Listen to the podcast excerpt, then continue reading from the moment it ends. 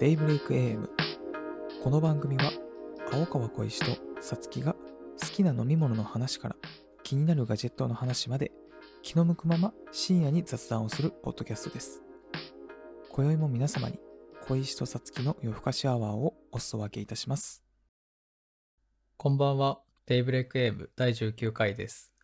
どうもこんばんは19回よろしくお願いしますさつきですよろしくお願いします。小石です。こんばんはなんか、こんばんは。 どうもし、 今日なんか被りますね。まあまあまあまあまやっていきましょう。じゃあ、あはいやっていきましょなんか CP プラスが終わって、ううんソニーがまたレンズ 50mmF1.2 を発表したりして、うんなんだかんだカメラネタが最近また盛り上がってるというか、うん、この騒ぎとはいえ家族時間が増えたことでそのちょっとカメラも売れてるとか話聞きますね。うん。あのー、ソニー、またソニーの話だけど、FX3 っていうね、シネマカメラが出たり、うんあとは α1 っていうフラッグシップモデルが出たり、うんまあ、ブラックマジックもね、6K プロが出たりとか、うんあとあれか、出てはいないけど、開発がアナウンスされたニコンの Z9、うんフラッグシップのミラーレスうんが出たり、まあ発表されたりとかって結構ね、うんカメラネタが盛り上がってるなっていう。うんもう相当その手軽にこう扱えるようなサイズだけれどももうとんでもないパワーを秘めたというかもうほんとそのとそれこそ仕事にも使えるんじゃないのかなみたいな思っちゃいますね素人目からすると。あもう今挙げたやつ全部フラッグシップ系だからね。もう完仕事全に機でもすうかプロ、ほぼプロ機だよね。まあだからそういった中で、ちょっと最近またカメラのね、うん商品上とかをちょっと見る時間が増えてて、 Z9 なんてあれうん一眼じゃん。1DX ですよ、あれ。。ただ縦グリついてるミラーレスだよね はいもう標準で縦グリついてるっていう。ちょっと羨ましいですけどね。いやー、なんか笑っちゃったけどね、うん見た瞬間。でかっ。マジか。うん。うん。まあバッテリー持つだろうけど、みたいなう。ん。まあまあ、その多分報道とかね、プロスポーツ系だからね、ああいうのはね、うん。全く関係ない世界だけど、まあカメラネタで盛り上がれるのは楽しいので、うん。今日はちょっとね、持ち込みテーマということでね、はい。ちょっと持ってきました。はいはい。えっとですね、もし今カメラを買うとしたら何買うっていうテーマで、 iPhone とかいや、それはカメラとして認めないです。あ、なるほどね。はい、あれは電話です な。るほど。機械です。うん機械。スマートフォンです。うん。その、まあ僕たちもう持ってるじゃないですか。うん、カメラおを。互いね、ミラーレス一眼うん。カメラをね。持ってますよ。そうなってくると、じゃあ次何買うみたいな話だと、うん。あ。まあ今レンズの資産が E マウント持ってるからなとか、うん。 XF マウント持ってるからなって、X マウント持ってるからなってう、ん。どうしてもなっちゃうじゃん。まあ、うん。なかなか。そうね。だから今日は、まあ IF シリーズということなんで、これね、ちょっとシリーズ化していきたいんだけど、ほうほうほもし何も持ってない状況で、う。うん今じゃあカメラをあなたの一番初代最初のカメラを買うとしたらうん。うん。何を買うっていう話をね現段階でちょっ。と今日は、うんうんうんしたいかなっていうんう感じです、かしこまりました。はいちょっとねこれさつきさんにも事前に言ってはい。考えてきてもらっているので、はい。まあ結構すぐ、あ、これかなってなりましたけどね。うん。 じゃあどうしますさつきさんからいきますかち私ですかえーっと、私はいはですね、えーっと、ょっと待ってちなみに今持ってるやつだけ軽く言っとくかまあ散々話してはいるけど、はい、えっと、富士フィルムの XT2 という、えーカメラですね。はいはい。手ブレ補正富士なしですでね頑張っております。うんはい。まあ、ただ、じゃあ今だったら何買おうかなっていう話になった時なんですけれども、うん、今だったら多分 XT4 を買うと思います。同じお富士同じ富士フィルム、同じ富士フィルムだはい、X マウントですね。同じ会社だ。うん。まあ、いろいろ考えたんですけれども、うん他のメーカーのカメラを持ってても、多分なんか、ふとした時に買っちゃいそうな気がするんです よ。この XT シリーズとか、うん。結局、富士に戻ってくるんじゃないかと。そう、だから最初から買っちゃえっていう。なるほどね。はい。まあね、そんなね、やすやすと買えるものではないとはいえ、うん、まあなんか結構見た目も好きだったりするんですよ。うん、もちろんう写りがどうのっていうのも、まあ素人ながら感じるところはあるんですけれども、なんか見た目がかっこいいとかっていうところも、はい、あって、好きなんですよね。富士フィルムの、ねうんカメラが。うんうんであと、フィルムシミュレーションっていう、その独自のね、あの、なんだろう、撮った写真にこの効果を持たせるっていうのかな。見た目の雰囲気を変えるっていう、手軽に使える機能があるんですよ。なのでモノクロができたりとか、ちょっと一昔前のフィルム風にしてみたりとか、ちょうんっとこうコントラストが低めな、ちょっと映画チックな、あ、失礼、ドラマチックなうんえー描写にできたりとかっていう、まあ、あんまりそんなにあの自分で普段使うわけではないんですけどそれを使って撮るの結構楽しくて、うん同じ写真でも雰囲気が違えば、うん、なんか感じるものも違いますしっていった手軽に遊べる機能があるので結構好きなんですよ。うんなんでどこかでそれを使ってみたく使ってみたいっていう衝動に駆られる気がするので最初からちょっとすいません。はい。もうどうせこれ買うんでしょっていうところで最初から XT4 って言わせてください。もう決め打ちだ。富士決め打ちだ。うん。まあ今でも欲しいんですけどね。 XT4 自体がね。はい。一あやっぱ、り、うんうんフィルムシミュレーションは富士独自のだよね、うん特に。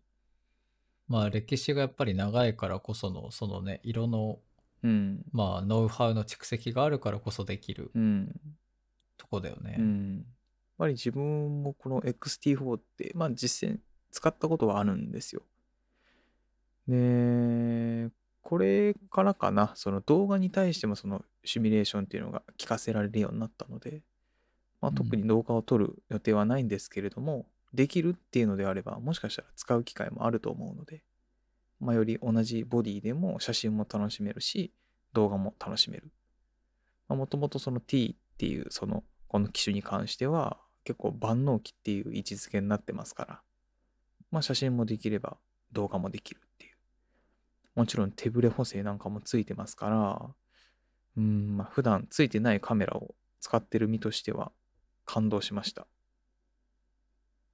まあ XT2 の、まあ、上位機種だ。上位機種じゃないか。後継機だもんまあね。上位になるよねプロセッサーももう丸が変わりしたしうん手ブレ補正ボディ内っていうのも従来のものから小型になったものが搭載されてうんうんまあ2世代ランクアップしてるわけだから、まあそりゃ欲しいよね。うん、うん、ちなみに、ふなんだろう、センサーサイズはとかではあまり考えなかったんだ。そうだね APS-C、XT4 は APS-C だけど、はいあ例え APS ばですねはい他の他社の APS-C はどうかなとかっていうのは、うん特に見てない。うん見てないねもうじゃあ、なん富士かのいやデザインと、そうだねだから結局他のメーカーってなってくるとなんかもうやっぱフルサイズの方になっちゃうような気がしてて今それはそのダメとかじゃなくて、フルサイズにものすごい注力してるような気がしててそう、ちょっとまさに今日そこ話したくて、僕もまあ、この機会にざっと、まあ、主要メーカーのカメラを見たのね、ホームページ。うんやっぱりね、APS-C はもう富士一強だね、今ね。うん、でもちろんその意見としてやっぱそのフルサイズがいいとかねその、まあ、さセンサーサイズが大きいからこそできる描写っていうのがあって、まあ、何かという有利とか言われる場面もあるとは思うんですよね別にそれ間違ってはないとは思うんですけれどもあの富士フィルムにはあのフルサイズよりも大きいその中盤っていうサイズがあるんですよねうん。だからこそ、だからフルサイズがないんですよ、逆に言うと。他のメーカーが頑張って作ってる。で、そこの住み分けっていうのが結構されてるような気がして、その高画素に訴えたいんだったら一応中盤がございますというふうに割り切っててだからそれでそれだからこそなんか APS っていうのが結構効いてる効いてくるような気がしてうん富士フィルムの中で、うん、だからそのフルサイズにしてみようかなこれを機にみたいな今始めるんだったらっていうんでその 35mm そのフルサイズのセンサーにしてみようかなっていう気持ちは特になかったですね。うん。そうなんだ。うんなんか心のどっかでなんかやっぱりあるじゃないですか。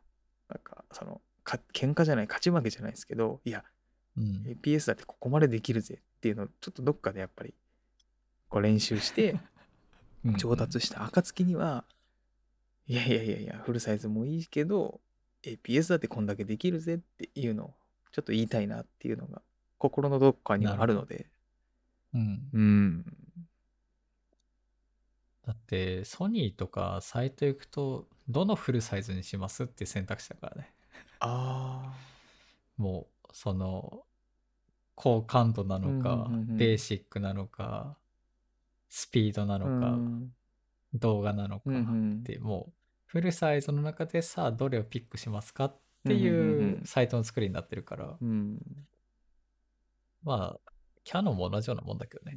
まあ確かにさ、ほら、あの、その、ボディもどんどんちっちゃくなってさ、このボディだけどフルサイズみたいなさ、訴え文句とか結構出てきたじゃん。ああ、そう、コンパクトもあったそソニーはもう一個。それだけやっぱりコンパクトでもそのセンサーサイズが載せられるっていう技術はあるってことだからさそれはやっぱり重たいから嫌だって言った人も取り込めるしいいんだけどそうやっぱり中盤もあるけど APS もまだまだやれるよっていうことで多分今頑張ってらっしゃるメーカーだと思うので全然そこに関しては何もなんかうんセンサーサイズも大きくしようかななんてっていうことはあんまり考えなかったですね。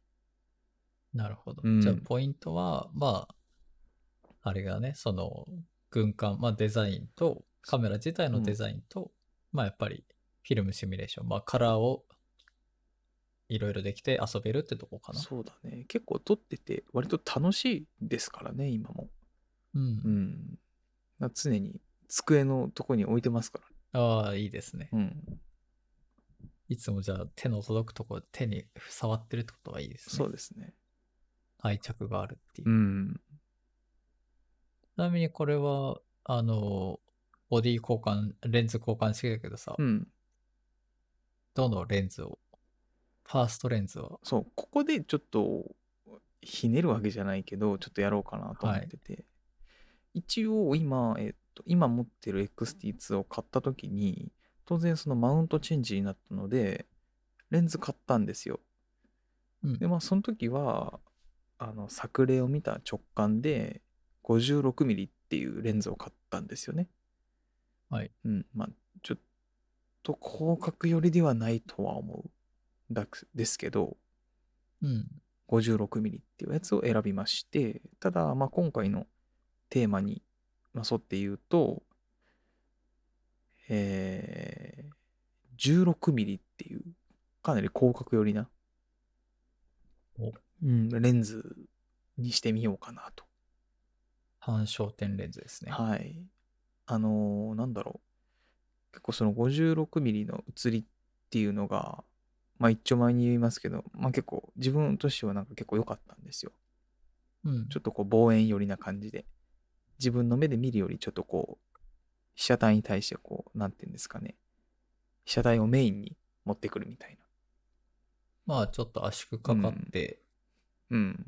まあクロップされはてい。るような感じだよね、はい人の目をね。うん。あんまりその無駄なものが入りにくいっていう。うん。で、まあ、ただその広角ってそんな使ったことがないんですけれども、あうのん一度ちょっとあの借りて、1655だっけな、ズームレンズ使ったことがあって、うんまあその時のなんだろうね、開放端っていうのかな、そっちの一番その開放側の 16mm で撮った時に、やっぱり人間の目で見るよりも広い視野で撮れるので、まあ、換算してしたとてですね。うん、なんかそれはそれで迫力があって面白かったんですよ。うんう。ん、ただいろんなものが入っちゃうんでなんかこれ撮りたいんですみたいな雰囲気が少なくなってたんですよ。が、まあこれも撮りたい、風全体を撮るみたいな感じが多いもんね、やっそぱうりね。これも撮うんりたい、これも撮りたいんですこれも撮りたいですみたいななんでちょっとこう構図の練習みたいのもじゃあできたらいいかなっていう意味で XF16mm、はい F1.4 だね、そうですね広角レンズね、いいね。うんで一応このレンズ WR っていう名前がついててウォーターレジストっていう意味なんですけど、うん。小雨ぐらいじゃ負けないよっていうねお、うんいいね。多分出さないと思いますけど、なかなか出せないよね、雨の日ね。うん、あ、これ角型フレンズフードなんだ。うん、あんまかっ別売りアクセサリかーっ。こよくない自分いはや、かっこいいよくなあ本い僕、角型レンズフード、やっぱりね、昔のイメージで、ちょっとやっぱり富士のボディと合わせるとかっこいいなとは僕は思うけど。かっこいいとは思うんだけど、だから単体で見るとそうでもない。レンズだけで見ると。まあ、まあまあ、レンズだけで見るとね、T4 ね。まあもちろんね、オートフォーカスがあって、結構言われたりね、あの、追従性がとかいろいろ言われますけど、まあ自分にしては、まあ十分すぎるというか、うんう。ん、まあ早いものを撮るわけではないので、まあかなり、あの、使った感触は、あの、非常に良かったので、おそらくは、今始めるのであれば、XT4 を選んで、広角のレンズになると思います。なるほど。うん。今、価格コムのね、サイトを今開いてるんだけどね、富士フィルム XT4 ボディ、えっと、最安価格で16万8000円ですね。ああ、でも安くなったのかな、それ。安くなったんじゃないのかな、んグラフをちょっと見てみようかな、じゃあ。レンズはいくらなんだろレンズ12とかかな。うあ、結構するね。これ、発売って、いつだったっけ ?1 年前ぐらいちょうど。 T4 は2020年の、えっと、ブラックが4月、で、シルバーがレンズキットね、5月うん20ちょっとじゃない、うーん。 ?5 月の20、さ30は行ってなかった気がする。確か色でね価、格がね。うん1ヶ月ぐらい差がついてたはず。あ、そううなんだ。ん。違うか初、最初のね、タイヤ差20万2400円だね。な。あ、でも20万なんだ。うん。だから、まあ、4万弱、うーん。 3万ぐらいかな、安くなってますうね。ん。なんかあんまり20万って言ってビビらなくなってしまってるっていう。もうなんか最近出てるカメラがさ、60万とかさ、なんなの90万とかうさ、っん。ていうのを見てたっていうのが大きいかな。 良心的だな。いや、良心的ではない。だってレンズ入れたらいくら ?20 万ぐらいうわ、厳しい違うかもっとなか。厳しいな。 ?25 万ぐらいになるか。厳しい。なかなか高いよね。気軽に本当ね、買えないっすよ。気軽には買えないよ。うん。そりゃ。うん。でも今日、イフの話なんで、ねまあまあまあ、いくらかかっても OK ですから。いっくらかかっても OK ですよ。うんていう小石さんは、じゃあもう相当積んで積ん で、ごっつぁんですじゃ。あ、じゃあ行きますか、僕。お願いします。えっと、僕が持ってるカメラは、えっと、ソニーの α7 IIIフルサイズですね。これでレンズが、えっと、タムロンの28、24200mm かな ?28200mm だ、どっちかで、うん。えっと、あともう一個はシグマの 65mm うんかなうん。うんうやばい、ちょっとうろ覚え。ん。ズームが1本と単焦点が1本。そうそうそう、購買率とうん単焦点1本。で、あとは、えっと、サブ機で、同じくソニーの、えっと、RX100M7、うんうんコンデジうん。と、まあ、あとお遊び用として NEX6 っていう、まあ、うん昔の APS-C のうんもの、2020、2012年とかかなのカメラに、まあ、オールドレンズをつけ10年じゃなて、 12 2010か。年か、そう。いや、10年ぐらいかな。うんうんなんか5が、うん、その辺大体。うんで、まあ、それにオールドレンズをつけて遊んでるっていう形うんうんです。まあ、なので、ソニーしか持ってないソニーのコンデジは1インチ APS-C、えっと、フルサイズっていんうんうんううんラインナップです。うん。で、今回選んだのが、ソニーの、富士フィルムのおー XE4 ですね。なんと、 T ではなくて僕は E を選びました。まあ、それだけ聞くと、なんかね、持ち運びしやすいっていうか、なんかず、ね、常に持ってるじゃないけど。そう、まさにそこで、とにかくやっぱり持ち運べなきゃダメだと思ってるんですよ、カメラは。まあ、撮らなきゃってことかな。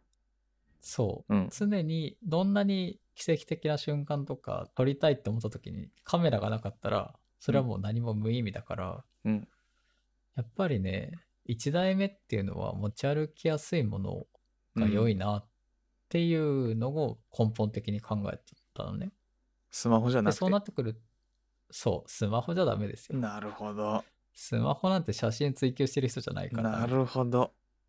そこそういうことがねこれ XE4 のねホームページ見ると書いてあるっていうねでも結構だからそこと勝負したいんだろうね。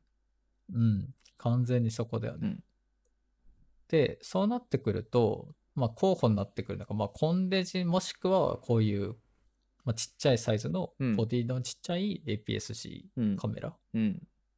あまあ、フルサイズ除外されると。うん。で、まあ、コンデジだと、うんまあ、リコーのね、GR3 とか、あとは同じく富士フィルムの X100V ってやつもね、うん最近出たけど、そうね。もう1年ぐらい経つかな。いや、多分ね、そんなた、あ、そんな経つっけ多あ、そんぐら分いか。 1年ぐらいかな。そっかそっか。とかっていうのがある中で、うんまあ、今回 XE4 を選んだ理由っていうのは、うん。まあ、単純に一番最新だから。まあそうだね。うん。まあ当然そそうれなんだ、ね。出たのが、本当最近だよね。うん。3ヶ月経ってないと思うよ。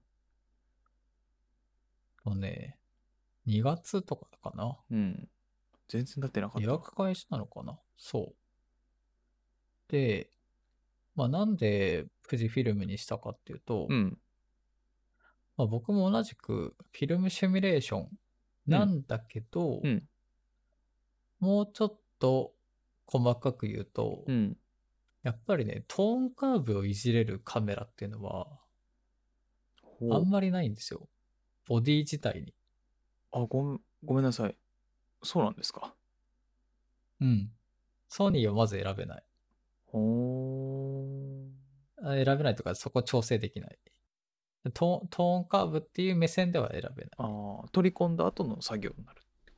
そうそうそう。ああ。だから現像自体ではできるけど、撮るときにそういう設定では撮れないよね。うーん。あとは明瞭度とかもうん。変えられない。うーん。だそういった細かい設定ができるのがやっぱり富士のいいところ。まあ、あうんうの、んシグマ FP とかもできるけどね。うんうんうんまあ、すだしでもそれはフィルムシミュレーションないからさ。うんまあ、またあれは別でティーラーのレンジとかっていう別のカラーがあったりするけどうん。うね。ん。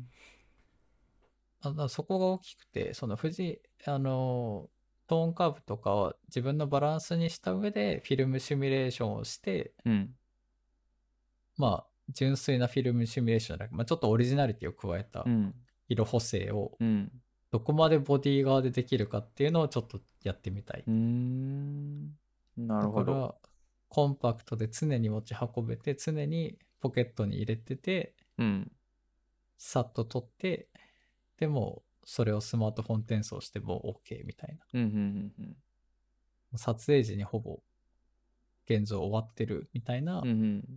運用で、とるとりあえず撮ることうんうん。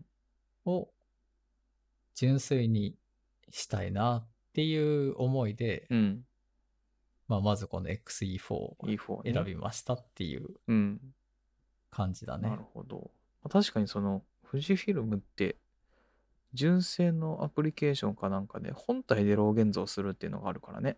確か。うーんうんあそうなんだ。そのパソコンのスペックによらず現像ができますよっていうその現像のその作業はボディがやりますっていうのがあって、まあ、使ったことはあるけれども、ちょっと使い方がいまいちだったのでやめましたけどであもそうなんだ。そう自分のでも本体の中ではできるので、まあ、確かにおっしゃる通りかなと思いますなんしならもう、JPEG だけでいい、このカメラだったら。うんうんもうほんと、ロー現像しないうんっていうぐらいの割り切り方でバシバシと撮りたいかなって。だだかまあ、ある種フィルム的に使いたいみたいな。うんうんうんうんその現像でどうこうするっていうよりも、もうバシッと、取って勝負、まあ、腕を磨くっていうとうんこだよね。まあ、そういうとやっぱりあの自分も思いますよそこはあのとりあえずやっぱりあのうまい下手とかいう前に枚数取らなきゃだよねっていうそうそうそうそそうするためにはやっぱり常にが一番いいしう。うん今撮りたいってなった時にすぐ撮れるっていうところでやっぱり手軽さっていうのは必要になってくるし、うんうん、だからそういう意味でもその軽量とか携帯性っていうのは大事になってきますよねうん。で、だから今スマートフォンがこれだけまあ優秀にはなってて、まあみんなスマートフォンでいいよねっていうところが、もうほほぼ全ての人が思ってることだと思う。けれども、そこにこう勝負してきてるっていうこの機材は結構面白いですよね。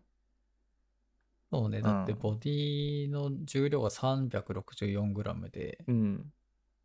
120、12、一番長いとこでね、12センチぐらい。うん。で、奥行きも3.2センチしかないから。うん。まあ威圧感すっとぽりはかけ離れてますよね。そう、それね、ほんと大事で、うん。僕、やっぱりフルサイズ買ってからさ、まあフルサイズやっぱ撮りたくなるじゃん。もちろんもちろん。でさ、さんあんなに最初重たいの嫌だって言ってたのにさ、うん購買率のさ、まあ言ってもちっちゃいけど、うん。つけたりとかしててさ、うんやっぱ被写体撮られる人としてはあんまり良くないよなと思って。その狙ってなくても、もしかしたら入ってるんじゃないかなみたいなね。とか、あとはお店とかでさ、そのあー撮る時とかもさ、うんうん威圧感すごいし、いや、ちょっとみたいなうん。顔されるし、ああ、なるほどあね。と友達とか撮るのも、いや、ちょっとなんか構えすぎちゃうなっていうのがあるから、うん。本当もっと自然に撮りたいし、うんうっんていうのがやっぱりあるし、でも、でもスマ、さその写真好きなんですとか言われてさ、スマートフォン出てきたらさ、それこそね、ちょっとがまったかりするじゃん。がっかりするし、なんか別の意味で怪しまれるよね。そうそうそう。だからそのスマホスキル磨いてる人っていう人は別に否定してるわけじゃなくて、うん純粋に個人的には写真好きだったらやっぱそれはカメラで撮りたいよねっていう、まあカメラ、そもそもカメラが好きだしみたいな。だからそういった意味でそのバランスを兼ね備えてるのがうん XE4 かな。うんうんまあ割り切るとこ割り切ってて手ブレ補正ないとか、うんうんでも手ブレ補正つけたら絶対重くなるし、ちょっと厚くなるし、おそらくここは多分、あえて削ってるとは思うよね。うん、そうそうそう、多分そのスナップシューターじゃないけど、そのやっぱり例えばある程度、そのシャッタースピードでなんとか補えるよね、じゃないけど。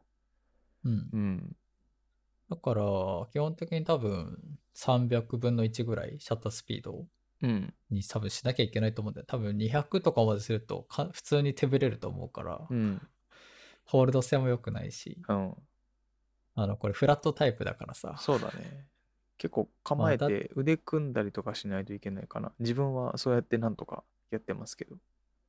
まあなんかアタッチメントであの山を作るとかね、ああ。っていうことできるかはいら、はいはいあとサムレストもあるんだよね。サムレストもオプションではい、つけられれたりするから、うんうんまあまあ、使ってたり必要だったらつけるとかっていう運用にして、うん。だから割り切ってるとこミニマムで割り切ってるからだからこそこれで勉強して、うんあここ足りないなとかもっとこういう機能欲しいなってなった時にじゃあ次の2台目買おうかなってうんジャンプアップっていう、なんか未来が見えるカメラかなっていううんうん。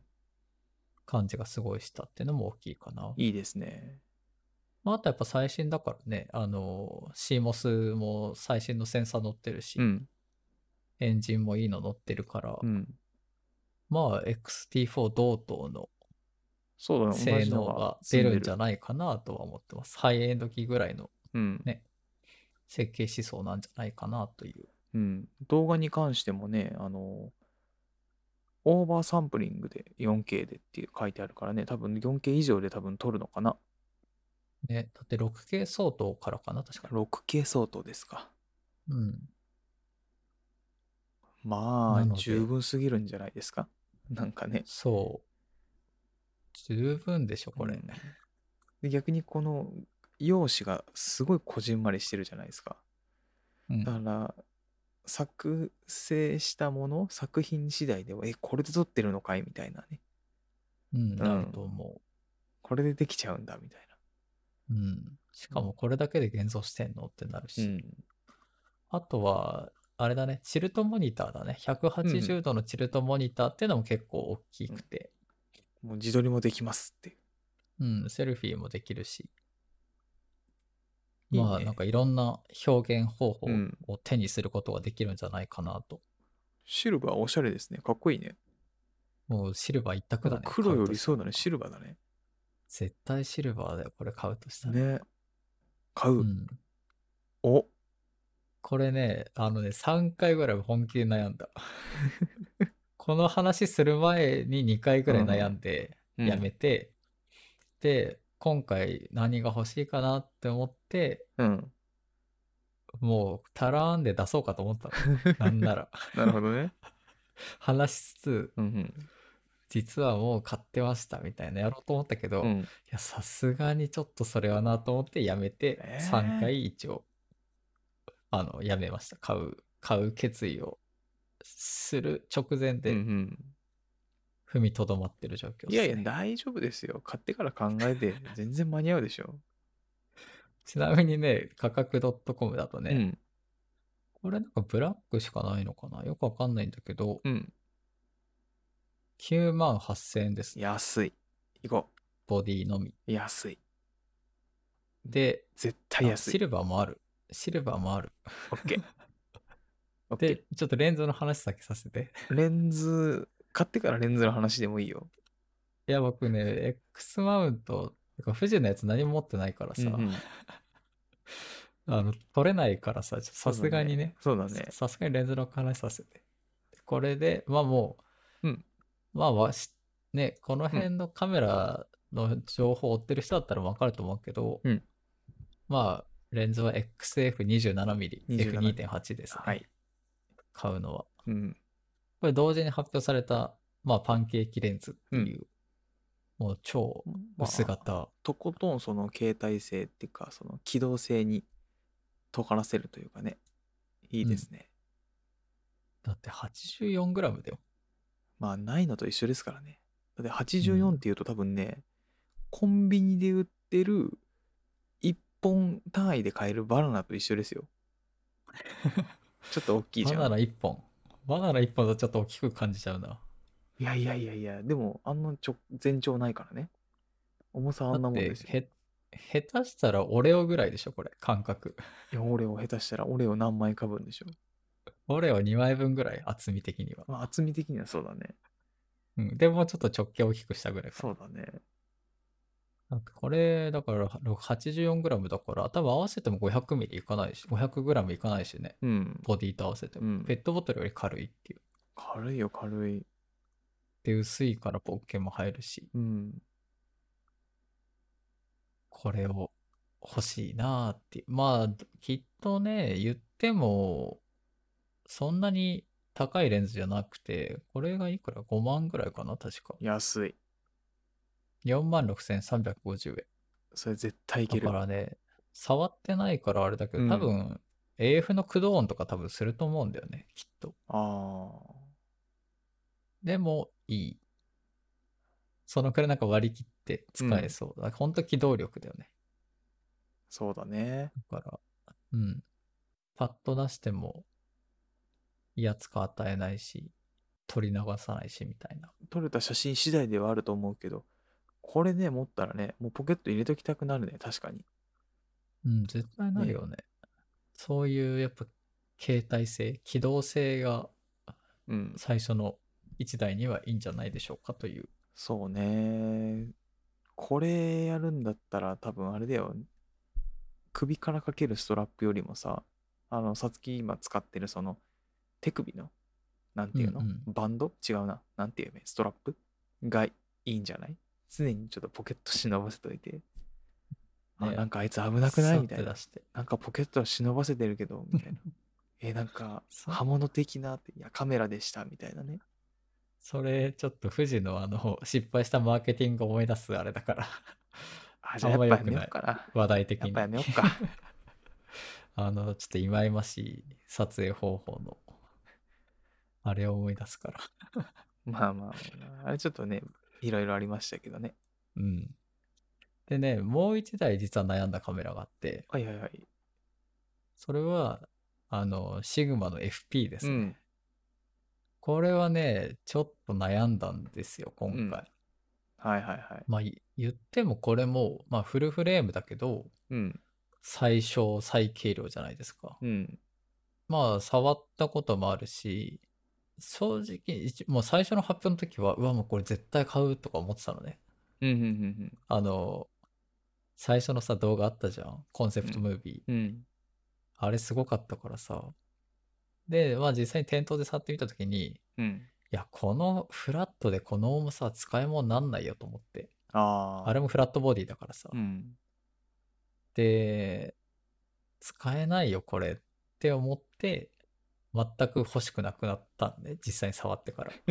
うんうんでも最近になって、はいもうやっぱり、もうなんだろう、グリップつけてなんぼっていうか、もうリーグ組んでなんぼみたいな世界ってやっぱあるんだなと思って、うんうんうんその、この間なんかちょっと、なんだろう、カメ、撮影のちょっと立ち会いした人が α7-3 使ってたのね、プロのカメラマンが。うんうんで、まあ、さ写その人スチール、まあ動画もやってるけどメインはスチールで、その時もスチールだったんだけど、うんうん完全にスモールリーグでリーグ組んでるんですよ。うん静止画でで、静止画で組んでる人あんまり見たことなかったから、そうだねそう、あ、珍しいなと思って。それはなんで他の何アタッチメントの都合でってことつけるから一そういう応ことじゃなくてあの、グリップつけてた。あの、木あー木製の。やっぱ木製りのホールド力うんうんうんを上げてて、まあ、あとは、その、三脚運用するのに多分いろいろやりやすいんだろうなっていうのを、まあ、パッと見た感じは思ったかな。うんうんなるほどうん。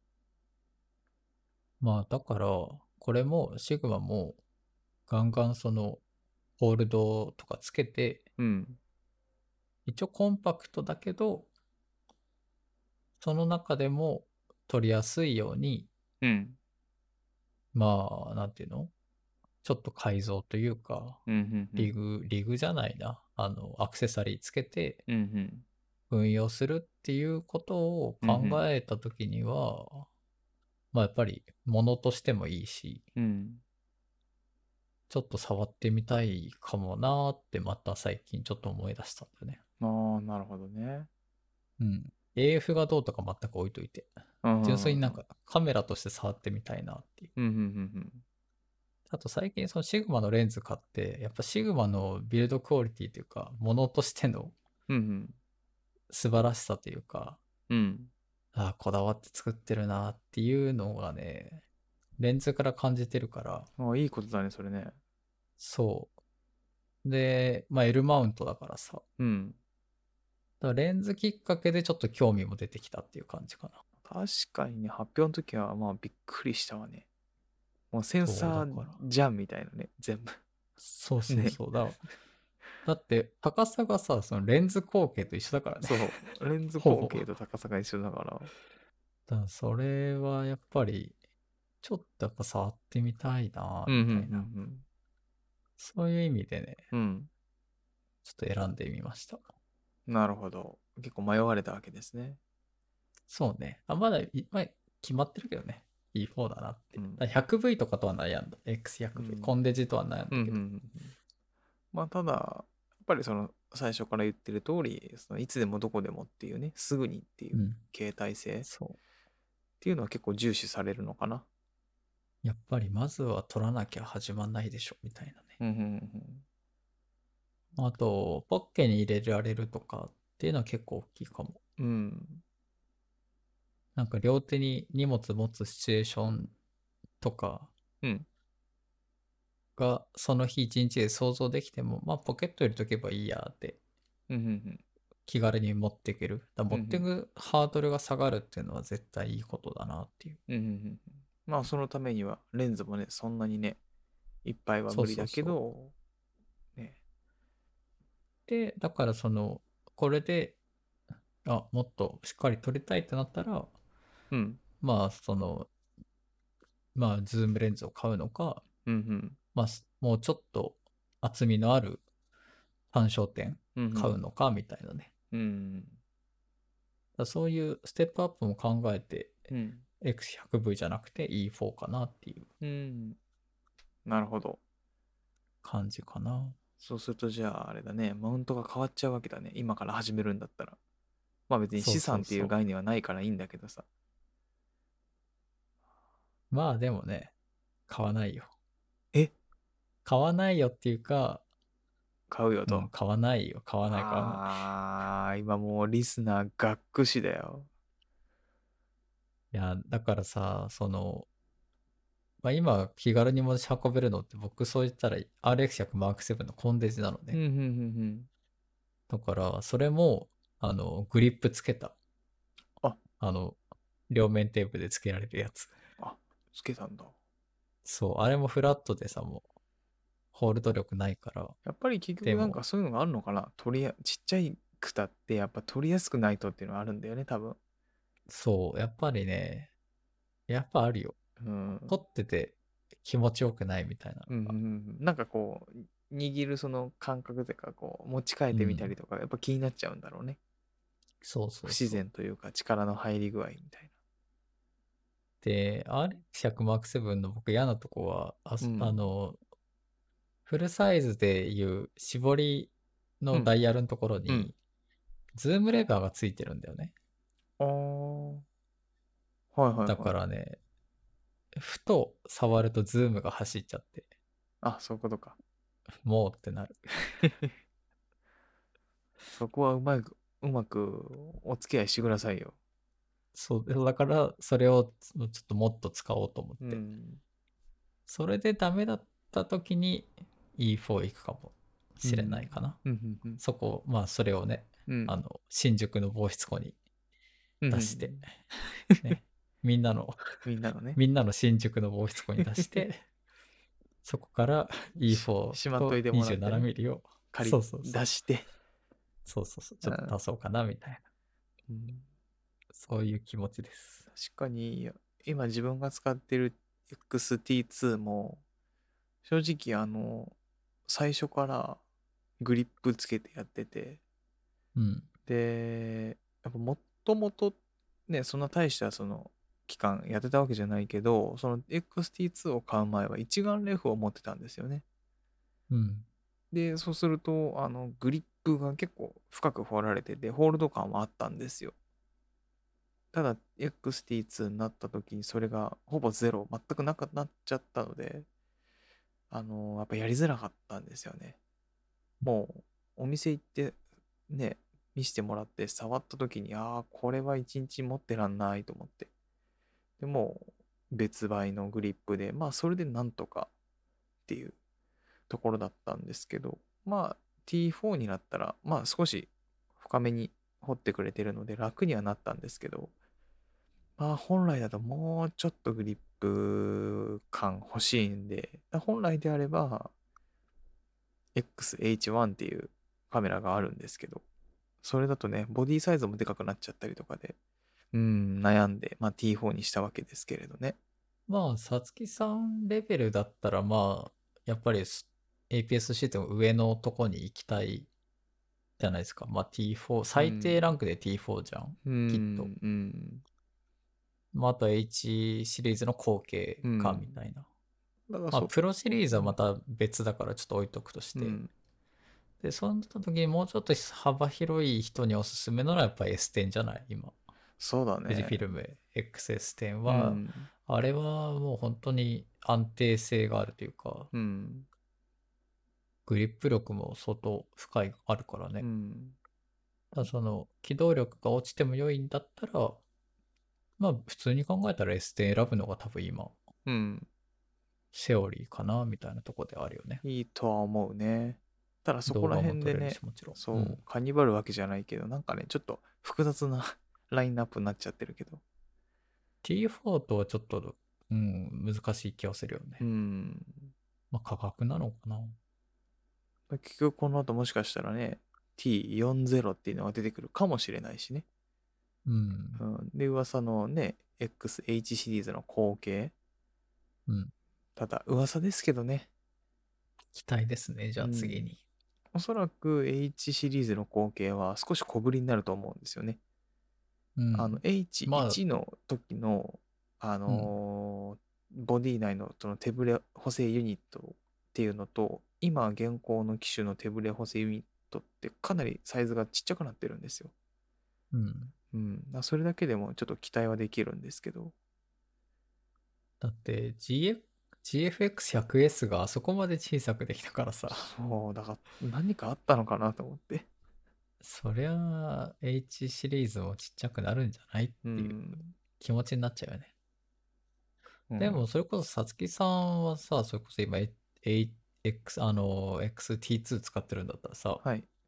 それをさ、その新宿のボイスコに出してさ、うん T4 をさ、引っ張り出してくるっていうのはさ、今全然アクションとしてはいやいいーんじゃないだってまだ H シリーズまだ出るか分かんないよ、だって。いや、そういなんつだ出けるかど、分かんないよ。じゃあ T4 なきゃ困りますかって言ったら自分そんな困んないですよね。だったらレンズ欲しいんで。そっか。そう、結う局んそ完全のに携帯性とかも、あの T2 自体、T2 に 50mm の重たいのつけて一日中振り回してるので、一応あー携帯性じはゃあそっ OK かなんで、たうだんその手ブレ補正とかっていうのは羨ましいんだけれども、まあそこは頑張って、あの、なんと腕を組むように構えて撮ってますよ。さつきさん本当にあれだよね。スナイパーで狙ってるんじゃないかぐらいのいや、 そんなに長くない感でしじょで撮ってるよね。そんな撮影すにる長時玉で撮ってるあれはないけどね。まあでも。いや、なんか感覚として佇まいというかさい、やいやいやいやいやこ、の息遣いというかさ、 息遣い、息してないから俺。私、そうだから息してないそとの時。止め、止なるめほどるねまでのさ、その呼吸うをん合わせに行く感じみたいうん。いやでも、そうでもしないとやっぱきついんですよ。な。まあ、手ブレ補正なくてねう、ん中望遠レンズ使ってればう、んそりゃそうなるよね。大口径の。そう。まあでも、それがあっても、まあなんだかんだいいなとは思える機材なので、うん。まあ買ってよかったなと思いますしね。ちなみにさ、その、えーっと、XT4 使ってる時にさ、うんうん。 AF の速度ってどうだっあのね、もうびっくりするぐらい早かった。たあ、速いんだ。うんえ、ソニーと比べてどうソニーそんな私使ってないか。ソニーのあんま使ったことないんだよね。だからそっ結かそっか局、そこのフラッグ同士で戦わせたら多分もしかしたら、ね、アルファになっちゃうかもしれないんだけど、うん。やっぱり自分が思ったのは、その、オートフォーカスしました。ピントがこう合唱しまし、合わ、合いました。で、コンティニュースとかで追っかける時の追従性はちゃんとやっぱ上がってましたね。うんあ、すごいと思う。だから、えっと、なんか動物みたいな鳥とかは割と追っかけられてましたね。えーうん。だからそれを他のメー他社のね、メーカーがもっとすごいと言われるかもしれないんですけど、良くなってましたね。まあまあ、ソニーは頭一つ抜けてるとは思ってるけどね、そこはね。あとやっぱそやのばいセセンサーが、まあプロセス、センサープロセッサー変わってるので、その APS-C とはいえですよ。で、描画エンジンっていうのも多分進化してるとは思うんで、同じレンズを使ってても解像度感はすごすぎましたね。それは絶対あるよね。同じレンズなのにもうファインダー覗いた瞬間ちょっと笑っちゃいま したね。あれそういうファインダーのあれも良くなってるもんね、絶対絶ね。対よくなってる性能も。うん。そっちも良くなってるかだら。からそういう意味では、だからやっぱファインダー欲しいんですよね。センターファインダー欲しくて。覗いて撮りたいっていうのが。センターファインダーだったら E4 とかもダメだね。そう。まあ、ダメじゃないけど、確かにその、ね、その、左側だから。左側だし、あとは、ものにもよるけどね、背面モニターでこう、シグマもそうかな、FP も、あの背面モニターで見るみたいな。うん。うん。僕、基本、その背面の LCD で見る人なんで、うん逆にそのチルトなりの可動性がうん。高い方が嬉しい。あ結構富士で言われてるっていうかなんか過去にも見たんだけどやっぱそのファインダーで見た時とその LCD っていうのはその背面のディスプレイで結構変わるよねっていう話は結うん構うん多いですね。それはあるよね。うんただあんまりいいことなのかは分かんないもう悪いことかもしれないけどあんまり見ないので撮影中は背面のモニター、うんまあ帰ってのお楽しみじゃないけど仕事ではないので基本的にファインダーで見て撮って家でどうでしたみたいな作業なのであんまり気にはなってないですけどやっぱプロの方とかだとやっぱそこはちゃんと合わないと困るよねっていうのをなんか見たことありますね。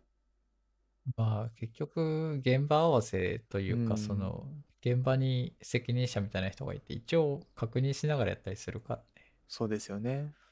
そうだからまあそしたらもう僕テザー、テザーをでやるしかないからね、その辺。あで、キャプチャー1使って、うんその、そこで一旦現像を軽くしあ。て、うんで、撮った瞬間からさ、同じやつかけられるからさ、キャプチャー1だと。うん。うん。でもう色味合わせてみたいなうん感じだからね。うん。うん。まあ、だいぶこの、ファーストの話じゃなくなってきて そうね、どんどんどんどんる。広もうがなってんかいくプロの話になってうんる現場の運用の仕方になってるかだから、だからそのまだその、全然その腕前があるわけでもないし、何かこう古典をやってるわけでもないし、とりあえず仕事全く関係ない人間からすしても、やっぱ楽しい機材なので、らね。まあもしかしたら違うカメラを買っても、ちょっとしたら、やっぱり XT4 買おうってなりそうな気がするんですよね。じゃあ、さつきさんは、しましばらくしたら T4 を持っているのかなそれよりも先にね、新しいカメラ出してくれますよ。 ?H シリーズね。うん。まあでも、いやーどうなるかんわかんないけど、まあバリアングルはなくなってほしいかな。まあ、H シリーズだったら、基本的にはスチルでいくんじゃないの、うんなんかだ割ら割りチル切ってほしいトだと思うけど、うん、割り切ってほしい。まあ、ローアングル取りやすいとかはあるけどね、うんバリアングルねだ。からそう考えると、だから T3 のチルトって結構、私はあり。ああ、進二軸だっけそう、ん進化いらない、あれでいいよっていう感じ。ただ何かしらね、なんかものすごいこう、なんだろうな、こう空気を変えるような気候だったり、機能だったりっていうのがないと、なんか発売難しいっていう意見もあるみたいなので、 うん開発からね。まあ、なんか早くやれよとは言いませんけど、なんかぜひですね、いいものを作ってほしいですね。はい10万円ぐらいじゃで。それは E4 ぐらいだから な、絶対無理だな。いやーまあ、もう20超えてくるでしょ。25万ぐらいじゃないやめて。ざっくり。だってそしたらフルサイズだからね。フルサイズのベーシックエントリーモデル買えるから、だよ。それに APS-C で行くって、うん結構そこすごいなと思うけどね。まあプレッシャーだろうね。うん。ね変なの作ったらね、やっぱ、やっぱそうかみたいな言われちゃうもんね。うん。かといってプロ機ではないからさ、うん、いかにハイアマチュアの好きな人が買ってくれるかってなってくると、そうね。なんか難しいラインではあるよね。ねえ、だから大変なんだろうね。うん。今も多分こうして喋ってる間にも研究していただけてると思うんで、まあ、無理せず頑張ってほしいですけどね。すごく楽し僕み。たちにできることは開発費を払うぐらいなんで、そうなんですよ。私、現場にいても何もできないんで。なのではいね、新品、新品のカメラをじゃあ買ってもらって、レ,、まあ、レンズでもね、もちろんそう良いね。ので、富士製品をじゃあ買って、なんか H シ H リーズシリーズが出るまで、そうだね。H シリーズぐらいのね、その堅牢性にこう長けたものが出てきたらね、もうちょっとこの望遠寄りのね、レンズとの親和性っていうのも出てくると思うし、うんそれこそね、100、400みたいなのもあるからね。買わないですけど行っねて。くださいよ。高倍率ズーム行ってよ。いや、だからさっき言ったじゃん。 400mm 言で撮ったら言ったじゃん。だからさっきその、撮られてる方の身になれって言ってたじゃない ですか。いや、でも、さつきさんの場合、人撮んないから、だかそうなんですよ。私、人撮らないんですよね。ら関係ないよ。いや、でも危ないです。あれが人に当たる、当たったらどうしようって考えたら。ヒヤヒヤですよ。そんな振り回す人がいるところで。いや、わか絶んな対い。振り回さないでしょい。や、わかんないですよ。今だってね、こうしてる間にもさ、着々とさ、ね、宣言解除が近づいてるわけだよ。人も増えるでしょう。ってことは、当たる確率も上がると。そうね。うん。まあ、それがやったら三脚運用とかってなると思うから。三脚ね。え、いいじゃないですか三。脚にさ、そのローラーつけてさ、うんやる、三脚の足にローラーつけてさ、うんさーってやるぐらいの機動性ないとさ、 人にぶつかんないって、大丈夫だって。あそうか、そうか。うん。いや、でもくるっ本て当反に、転とかさせない限り。うん。本当にね、楽しみですよ。だから、はい。まだね、まだまだこの現状って続くとは思うんですけど、ね、あんまりやりたいことがやれない。だけど、季節からちょっとね、暖かくなってきてますからね、少しずつ近場だけでもいいんでね、撮り始めたいなと思ってます。うん。今週はこんなとこですね。そうね、なんかもう、いろいろね、思うことはあるんですけどね。行ってます撮影とかって。撮影行ってますよ。あの、個人出かけて的ますよなやつですよ。その、誰かお仕事で人がいてとかじゃなくて。あ、うん、じゃなくてじゃなくて。うん。まあ日常的に撮るようにしてますよ。うんうんうん。機材ね、触るんだけどね、家の中にいると取るものがないというか。うん。なんぼですよ。さじゃあまずやっぱ広角レンズ買えば、いやー、まあそうなんですけどね。うん、家の中でも撮れるように。まあでも本当あの、広角レンズは、あのー今日のテーマで今買うとしたら何の中に入れましたけど、ただ今、それがなくてもちょっと欲しいなとは思ってるので、まあボディを待ちつつ、もしかしたらレンズ1本、ちょっとね、新しいのを、はい。じゃあ、あと、2エピソード後あたりでいやいや、そ買っれといてもはらどえうた、からな。 それはどうかわかんないよ2 。週間後ぐらいに買っといてもらえたら、それそのは、話をしよう2かね。週また間。いやいやいやいや、ちょっと待ってくれ。それはダメだ。早い。じゃあ、早 い。まあまあ、気が向いた時にね、そうだね。そんな強要はもちろんしないので、うん。いや、それかいいよ。欲しだくかならったら広告1本買うからさ、シグマ FP 買ってくださいよ。いやいや、意味わかんないよ。レンズはいいだよよ。な買わなくて。そのボデだィかだらけ。そんな、なんでさ、レンズだ、レンズ買わせてくれなの 逆に。いやだからレンズも買わせてよなら。いや、いいですよ、レンズ。いや、だから買わないけどね。ボディをまず買わないからレンズも買わないけど。L マウント一本も持ってないから。あ、そっかそっかそっか。うん。あれ、L マウントってことはさ、あれうん、パナにもあったっけ、パナにもあるよあるよね共同開発。ライカとパナあそっとかそっかシグマの3社の共同開発だかなんら。かアライアンスかなんかやってるんだっけそうそうそうそそっうかそっそう。かそっか。からその3つ。だから、パナの S5 とか、S5 だっけ、うんあの、やつとかも、ルミックス系も最近は L マウントだうーね。ん。だから L マウント面白いんだよね。そういった意味では、やっぱ FP とか行くのはおかなり前向きな。まあいや、だから、ある から、セブンスリーそっがか。そっかそっか。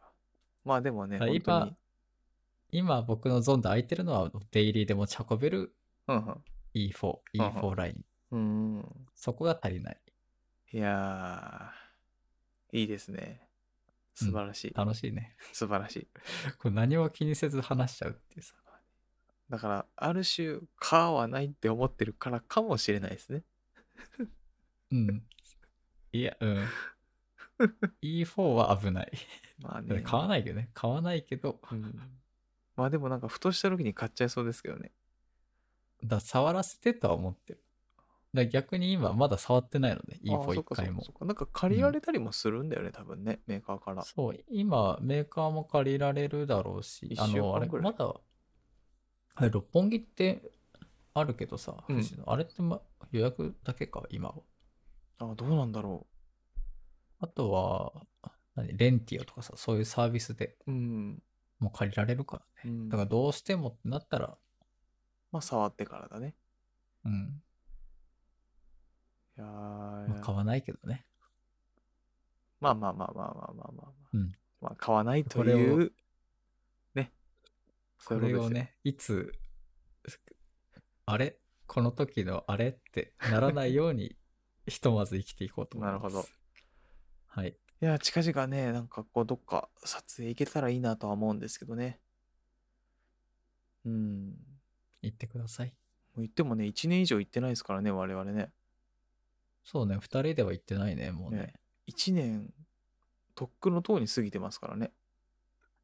なんか毎週、じゃあ予定立てましょうみたいな話してる気がする な。いや、本当ですよ。まあじゃあ、ちょっと折を見てね。うん。そうですね。よろしくお願いします。じゃあ、今週のコンテンツのコーナーに行きましょう。はい。僕、軽めなのでう、んさつきさん、お先どうぞ。はい、えっとね、まあ、そんなに私も盛りだくさんってわけではないんですけれども、映画、ホラー映画見まして、えっと、ブレアウィッチプロジェクトっていう、ご存知ですかいや、知らないです。初耳です。はい。。あの、ブレアウィッチプロジェクトっていうやつで、あのー結構前の映画みたいですね。せんえー1999年だそうです。はい。で、ジャンルはホラーです。で、うんえっと、なんて言うんだろうな。映画を撮りますというよりは、その、な、なんて言えばいいんだろうな。とりあえず、ちょっと、ちょっとだけお話しさせてもらうと、魔女が出ると。伝説で。まあ、ウィッチだもんね。うん。森の中に魔女がいると。伝説でね。じゃあ、これを、えーみんなで取り行きましょう。で、まあ、何かがあるんですよ。事件が起こって。で、現場に、その学生さんたちなんだけど、見に行こうって言ったのが。で、いろいろちょっと事件が起こっちゃって、その現場に落ちてたビデオテープを回収して映画にしてみましたっていうやつなんですよ。うーんもともとは学生が、えっと調査というか興味範囲でちょっとドキュメンタリーチックにこう映像を撮りに行きましょう魔女って本当にいるのかなみたいな体で行くんですよ。で、うん何かがあって、まあ、事故が起こっちゃってさあ大変で現場に行ったらビデオテープが落ちてました。でそれをまあ現像というかその再生したのがこの映画っていう形ですね。ドキュメンタリーとはまたちょっと違うのかななんか、そういう、どう感なじのんだろうそういうのを作り上げようとした人たちの映画を流してるっていううーん感じでなんなかるほどね制作費がねすものすごい少ないらしくてまあ300万円ぐらいらしくておーで安い。そうで一応ホラーなので怖い映画に属するんですよたうだんその怖いの、まあ見てもらったら分かるんですけどその怖さっていうのがね結構その内面から来る怖さ気持ち悪いとか不気味とかなんかこう我々が勝手に想像して怖がるみたいな煽られ方をするんですよね、そうでだからあんまりふ深く言ってしまうとネタバレも入っちゃうんですけどあの要は日本のホラーみたいにあのお化けいるじゃないですか幽霊うん、がえっととりあえず出てこないですおー出てこないですでも気持ち悪い怖いっていう感覚は味わえるんですよそれは映画を見て映像を見てもちろん思うんだけど一番は自分の見てる私さつきの気持ちの話ですそのき内側から湧き起こってくる感情でうん。っていう風な作りをしてるんですよ。たなるほだ、どね制作費が300万円くらいらしくて、ものすごい安いんですよ、低予算で。じゃあ、かなりギミックではい。工夫をいっぱい凝らしてくれてる見せ感方じでの映す画ねな。んだね。はい、うん見せ方でちょっとこう怖がらせるみたいな。ただ、評価があんま高くないんで、まあ、もしかしたらそれゆえに、なんだ、つまんねえなってなっちゃってるのかもしれないんですけど、自分は結構その、そういう怖がらせ方は好きなので、なんかお化けで。じゃあ、あんまりその、うんびっくり箱的なうんお驚かせ方じゃなくて、うんまあ、じわじわ来るというか。そうそうそうそうなんかそんな映像ないのに何勝手に想像してるんだみたいな、えー、いやでもそう想像させてるんだろうみたいななん かそんなよあうななんかちょっと面白そうかイもメ。ージですねだからあのー逆にホラーが怖いお化けがテレビから出てきて怖いなんていう方はもしかしたら見られるかもしれないですね。なんでかっていうと、これは大丈夫かな要は出てこないからですね。はあ、え、でも、例えば一人お風呂入ってたら思い出して怖くなっちゃういや、ういうもしかした感じはあらる、それないかもしれない。ああ、じゃあやっぱいるって感覚はそんなにうん。ない。ああ、じゃあ、あなんかあるかな見やすいかも。い や、でも、どうだろうね。そこがね、うん工夫ですね。怖がらせる。うんじゃあうんうん何をもって見てる人を緊張させるかっていうところ。音楽でいくのか、映像要はその、まあ、グラフィックでいくのか、それとも、もうお化けをもう出しちゃうのかみたいな。でもさっきも言ったように、学生たちがこう自分たちでこう調査をしに行くみたいな、伝説が本当かどうか。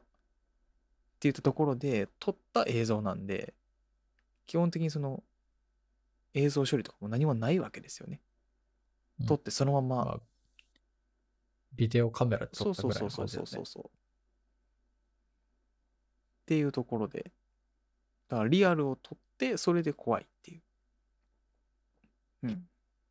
味付け一切なしみたいなような映像で仕上がってますので、ちょっとこう演出に工夫がかなり凝らされてる映画だなっていう感じで、結構面白かったです。自分は好きでしたね。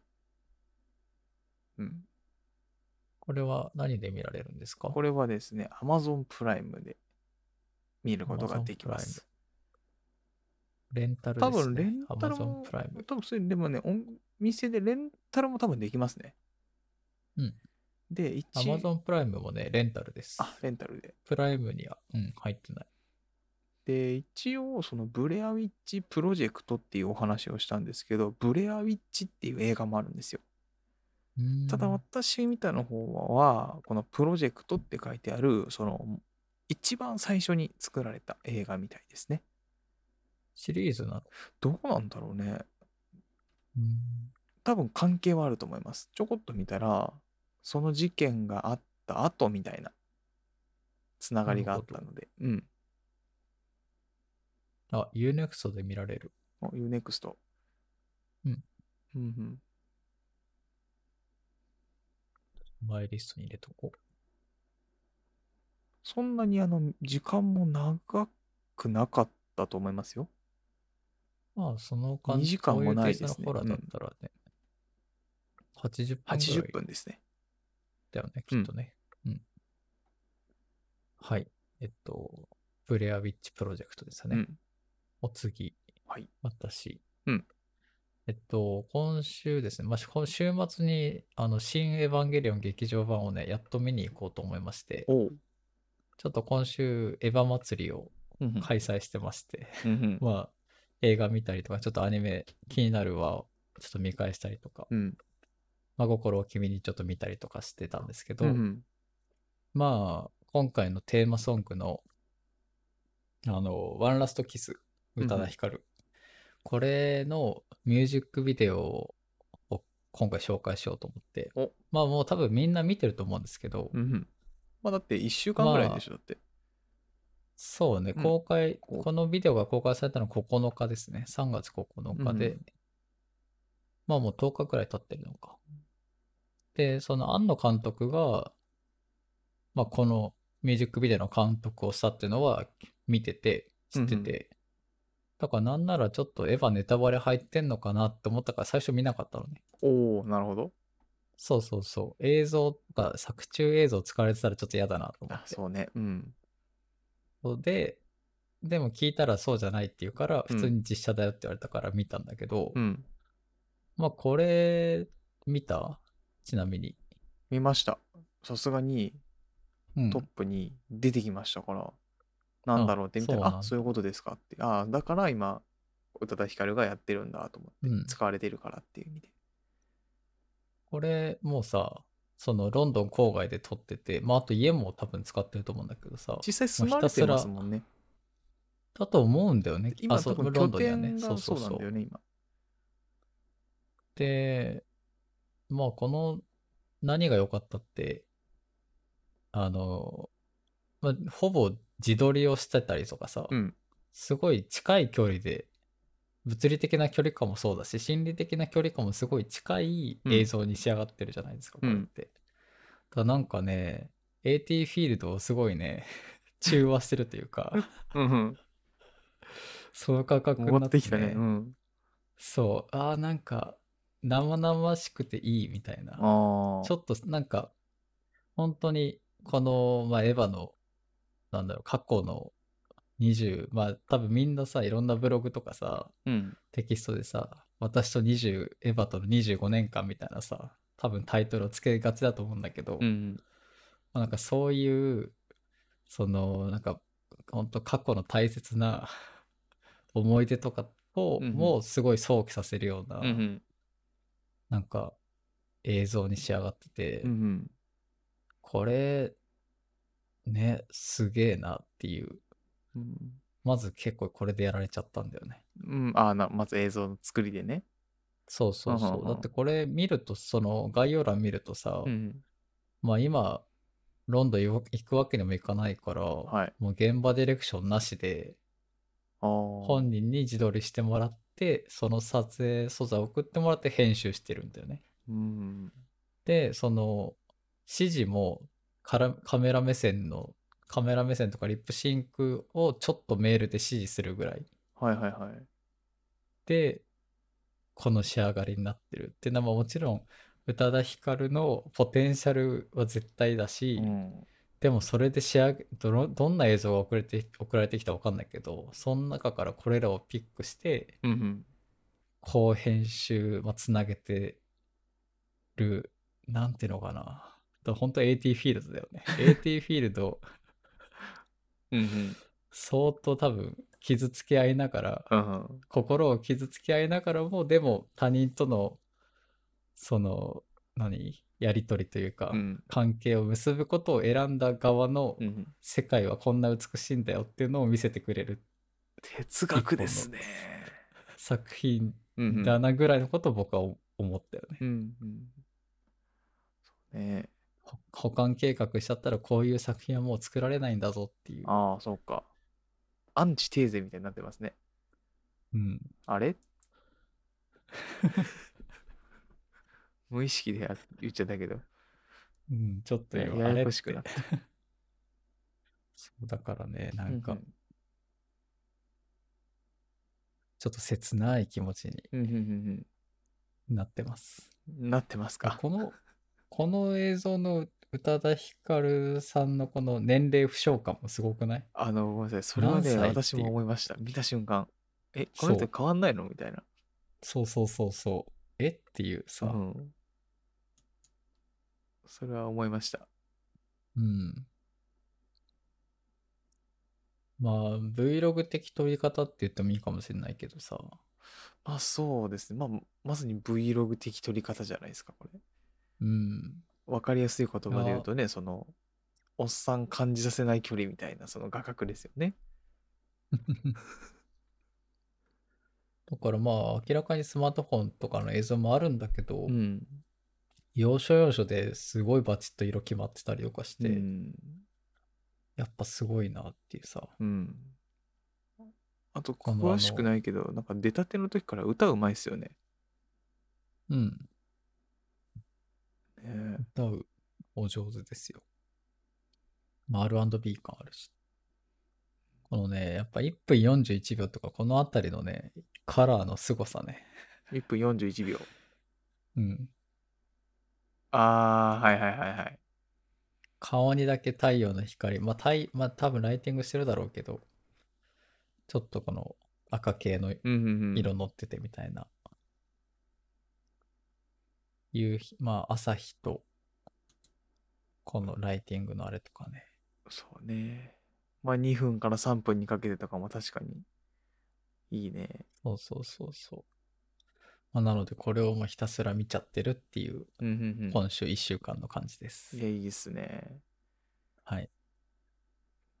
もう、これあれですよ。明日はあなたですよ。この、これを作るのは。 そういうこといやただ単純に僕は AT フィールドって言いたかっただけっていう。AT フィールド全開って言いたかっただけっていう。前回。いやいやいやいやそれだけです。いや、いいじゃないですか。そこまで、あの、はい想像ししちゃうようなね。あそう、やっぱり、うん、やっぱりね、エヴァシリーズってのもう僕、そんなすごい詳しいとか、すごい好きってわけではないけど、ーうん、でも全部見てる、一応見てるので、うん、うん、あ、なんか、だって最後に Q 見たとき、高校生だったからね、うん。お僕覚えてるよ。イッチーと見に行ったもん。だって、イッチーが誰だかわかんないからね。だから、うんさこれ、さつきさんだけに伝わるように言ってるから。はい、ごめんなさい。一瞬私も、はぁとは思ったけど、お大丈夫ですよ。うん、逆にだから、え、一緒に行ったんだっていうね。そう、一緒に行ったんだ、なんでかわかんない。他にいたいなかったのかみたいなね。で、二人でガチャガチャしてさ、そのええんあの、なんか、なんていうの、ボタンを押すと、そのセリフが流れるー、うわ ぁ。量のを産でね、きる多やつだ分。3個、三個ぐらいやってね、うん。シンジとアスカと綾波と結構や多分ねってるじゃ三つぐらん。出ましたよ。結構やってるじゃない。俺のでも、で、そう、そういうことをちょっと思い出して、そうこれ見るみたいな。でもあれだね、さつきの高田純次ガチャガチャの回数よりは少ないよ ね。いくらかけたろうな。そんなかけたの知らないもなう。すぐかけましたよ。まあでもね、イッチーもどっかで聞いてくれてることを願うよ。そうねコ。ラ職人だからね。あ今まで今までその、そのあだ名忘れて たの。職人っていうか、その素材だったのか。うんだから今で言うとこの、今、今で言うとこの、ちょっと前ってこと言うフリーモデルみたいな。そうだね。著作権フリーの。そうだね。実写、実写がどうも実写に見えないっていうね。うん何それ っていう。ちょっとうちわノリがひどいと思う。じゃあ今週はこの辺にしましょうあ。ごめんなさい、ごめんなさい。そうですね。はい。うん。じゃあ今週もお聴きいただきありがとうございました。はい、最後までありがとうございました。ではでは。それではまた次回の放送で。